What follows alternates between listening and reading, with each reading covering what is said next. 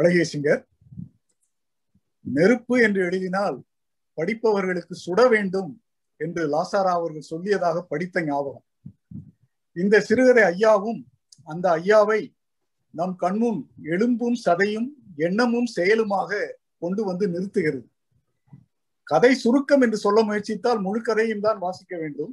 ஒருவரையே விட்டு விட்டாலும் இந்த கதையை நாம் முழுமையாக புரிந்து கொள்ள முடியாது. எனவே நமது மெய் வாய் கண் மூக்கு செவி என்ற நமது ஐம்புலன்களுக்கும் சுவை ஒளி ஊறு ஓசை நாற்றம் என்ற ஐந்து சுவைகளாக விடுகின்ற அந்த எழுத்து சிற்பியின் சில வாக்கியங்களை மட்டும்தான் இந்த ஐந்து நிமிடங்களுக்குள் உங்கள் முன் பகிர்ந்து கொள்ள முடியும். ஐயா சந்தன குழம்பு நிறம். முகத்தில் எப்போது மூணு மாத தாடி. சடை தலை. அழுக்கு.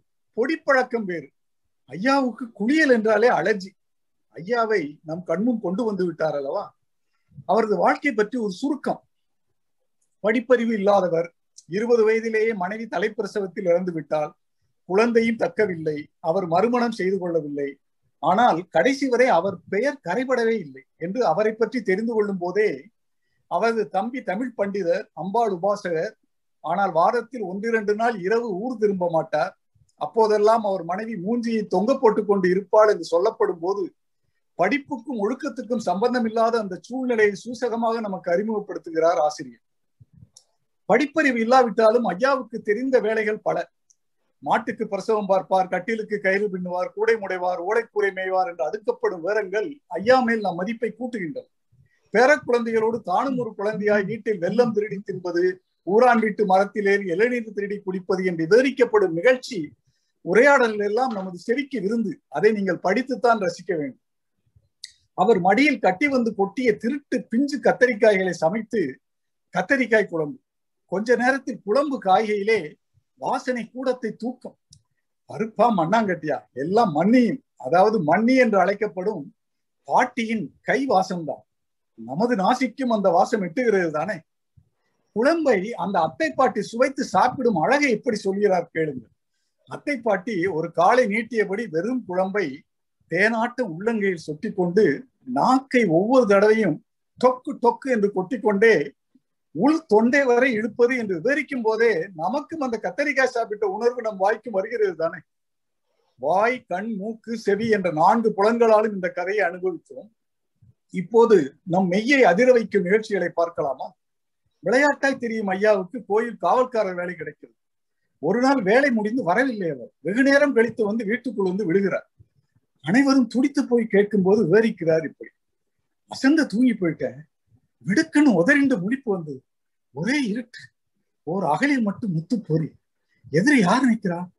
அலையை புடச்சுண்டு எழுந்திருந்தேன். இல்ல வாயடைச்சு போச்சு. கைகால் விழுந்து போச்சு. முக மூஞ்சின்னு உருப்படியா தெரியல. ஆனா தெரியாமல் இல்லை. ஏதோ கோட்டுக்குள் அடைச்ச இருட்டில் மூக்குத்தி திகு திகு அதை விட கண்கள். எனக்கு கண் கூசுறது. நெற்றியில் குங்குமம் சுடர் விடுறது. சிவப்பு பாவாடை நீல தாவணி. தோளில் பச்சை கிளி. தலையை சொகுசா திருப்பி திருப்பி பார்த்துட்டான் இறை தின்ன பாம்பு மாதிரி முழங்காலில் இடிக்கிற பின்னர் என்ன பார்த்து சிரிச்சின்ற ஒரு கையால் பின்னல் சுரட்டின்று நிக்கிறா சிரிப்பா கண்ணா எதன் ஒளி கூட? அப்பா எனக்கு கண்ணை பறிக்கிறது. கண்ணை இருக்க மூடிண்டு என்ன அழுத்துற பயத்தை ஒரு வழியா உதறிண்டு எழுந்திருந்தேன். அத்தோ தேவடியா முந்த எட்டு ஓடு எப்படி உள்ள வந்த? உறக்க சிரிச்சுண்டே பின்னலை சுழட்டின்றே கற்ப கிரகத்துக்குள் அந்த சிரிப்பு. செவிகளை பொத்திய வண்ணம் மரண அடிபட்ட விலங்கு போல் ஐயா அல்லாடி. நமது மெய் அதிர வைக்கும் விவரிப்பு அல்லவா இது? அடுத்த ஐயாவின் தம்பியின் அகற்றம்.